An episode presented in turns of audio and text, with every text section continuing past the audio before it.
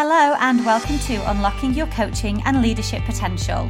This podcast is for people who are passionate about helping themselves and others fulfill their potential and who want to know how NLP, coaching, and the neuroscience of your multiple brains can support you in living life to the fullest. If you want to know more about training in NLP, becoming an NLP or highest potential coach, then links to my socials and mailing list are in the show notes.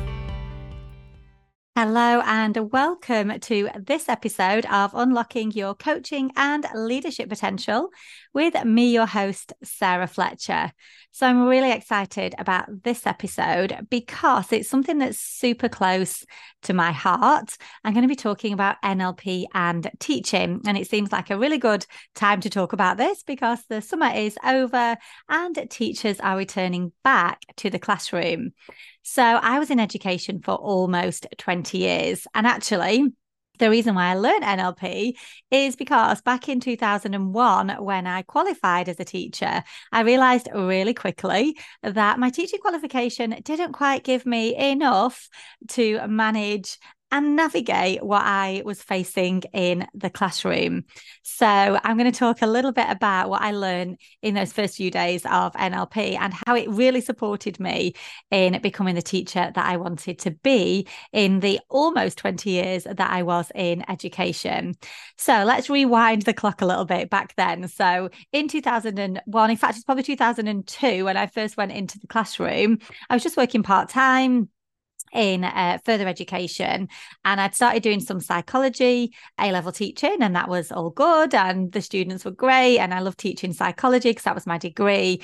And then I moved over to work in the health and social care department and I was given the level 1 students. In fact some of them were entry level and level 1 and it was a very very different experience to teaching the A level students and I didn't quite feel that I had the skills to deal with some of the challenges that I was met with in the classroom, particularly around behavior and understanding how to get rapport and really get, you know, good communication with a different level of sort of learner.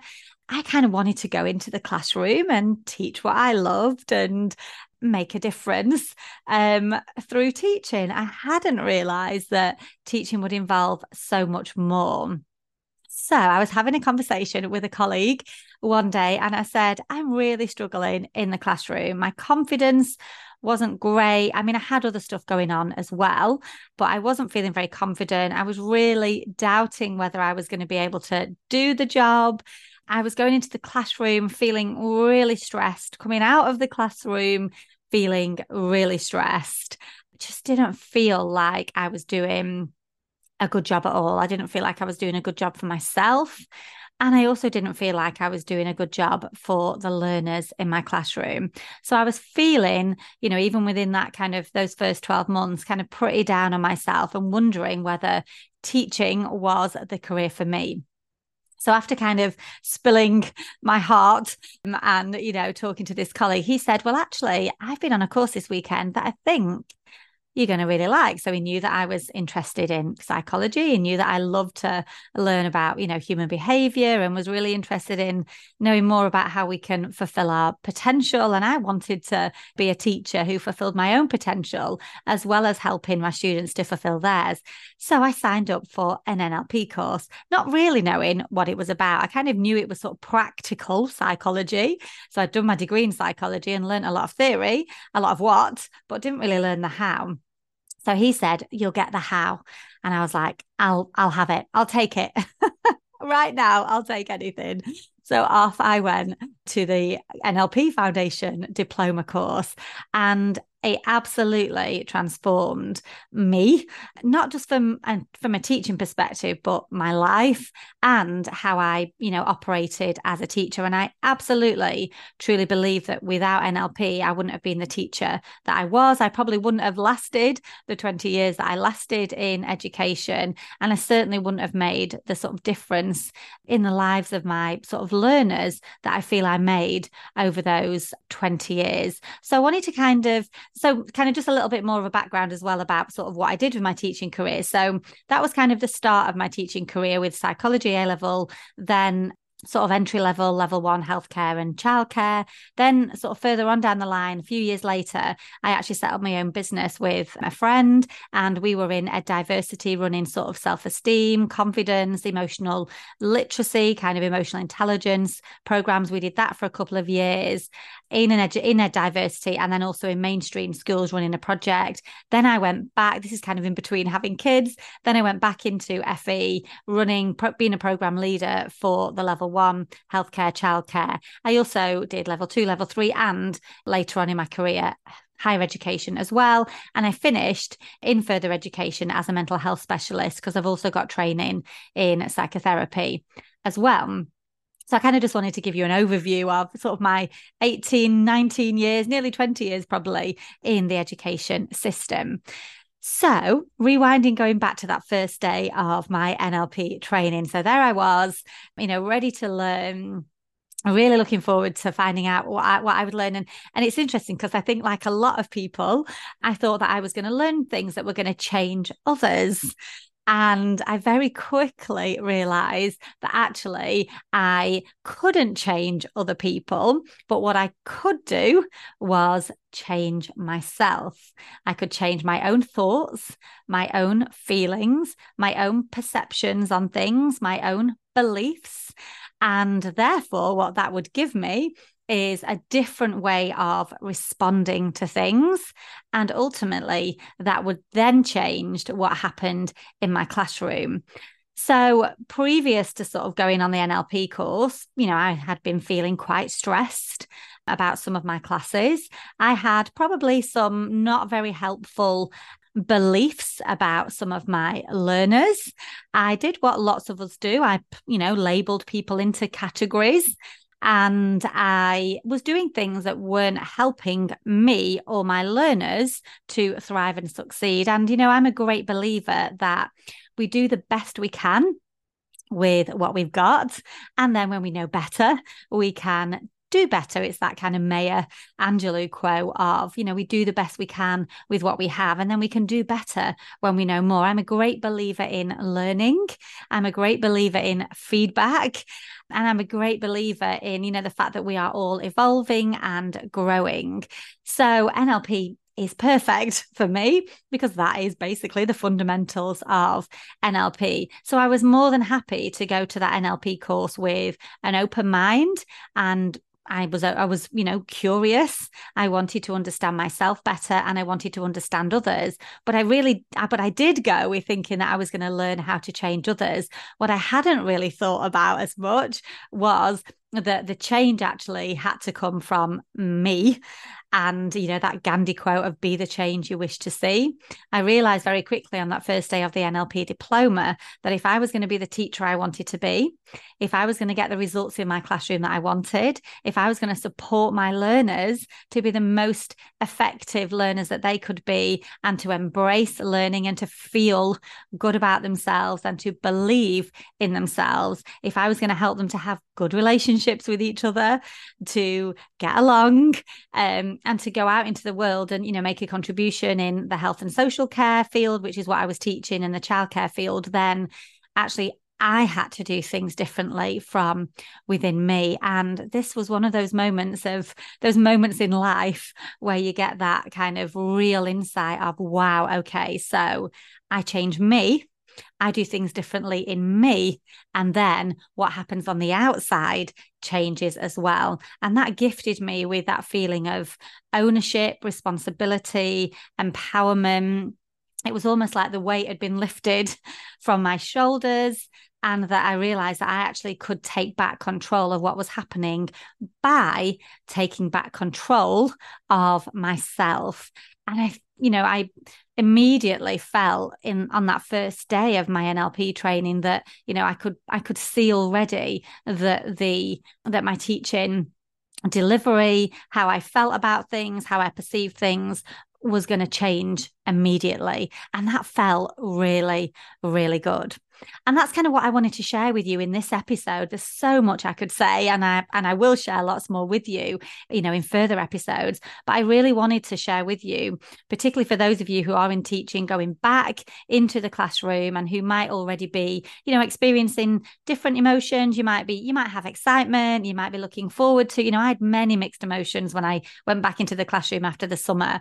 I felt good, I felt excited, and I also felt nervous and uncertain and feeling I knew that we were going to get back on that kind of treadmill again. And it was like, right, okay, so when's Christmas?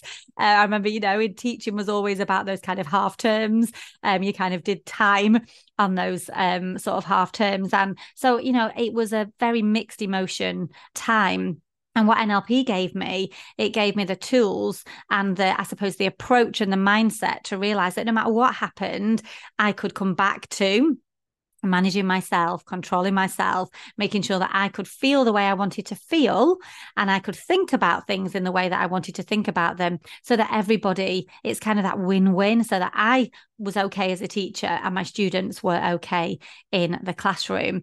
And it really does start with ourselves, our own approach, our own beliefs, our own values, our own attitudes, our own way of thinking about things.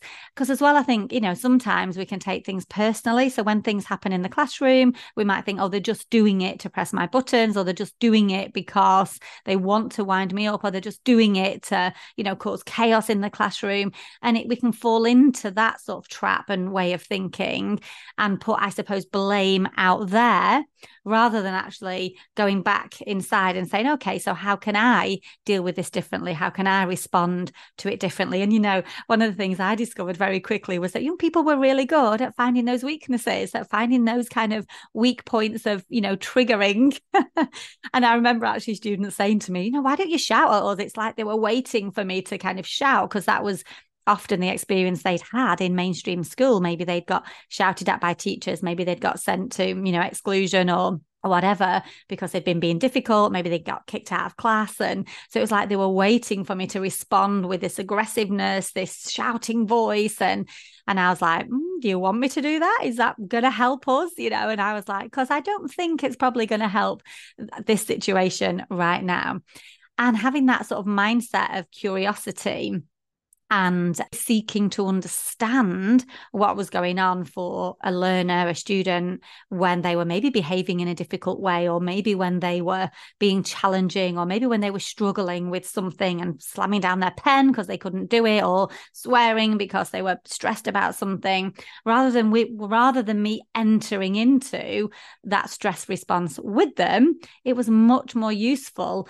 for me to breathe and stay centered and grounded and to have an open mind and go, okay, so what must be true for this young per- person for them to be behaving in this way? What can I do? What do I need to think and feel right now so that I can respond in the best way possible for everybody? And, you know, that takes practice to do that. But what NLP gave me was that mindset of, if you like, and that approach and that attitude and that way of being that, that gave me that sense of empowerment so that I could take back control of myself. And, you know, I could go into a classroom and I could, even before the classroom had started, if I'd had a difficult week with them, if I'd had a different, se- a difficult session with them the week before, you know, I could let that go. I could kind of dissolve that and I could go into that classroom, imagining everybody succeeding, imagining the classroom being engaged, imagining the laughter and the fun that we would be experiencing together, imagining me being confident. I could start to visualize visualize and and image that, picture that before I even went into the classroom. You know, your mind doesn't know what's real and what's not. So I could create that in my mind so that then as I walked into the classroom, I was already feeling that energy. I was feeling good. I was believing that it was going to be a successful class for all of us. It was going to be a good experience for all of us, and that everybody was going to, you know, get be included. Everybody was going to learn, and it was going to go the way that I wanted it to go. And when things did happen that maybe weren't going in the way I wanted to, because I was calm because I could, because I was managing myself, I could deal with those situations much easier and, you know, in a way that supported everybody's success. So for me, that was one of the absolute key takeaways in that kind of first day of my NLP NLP training was that I could be the change I wanted to see in the world.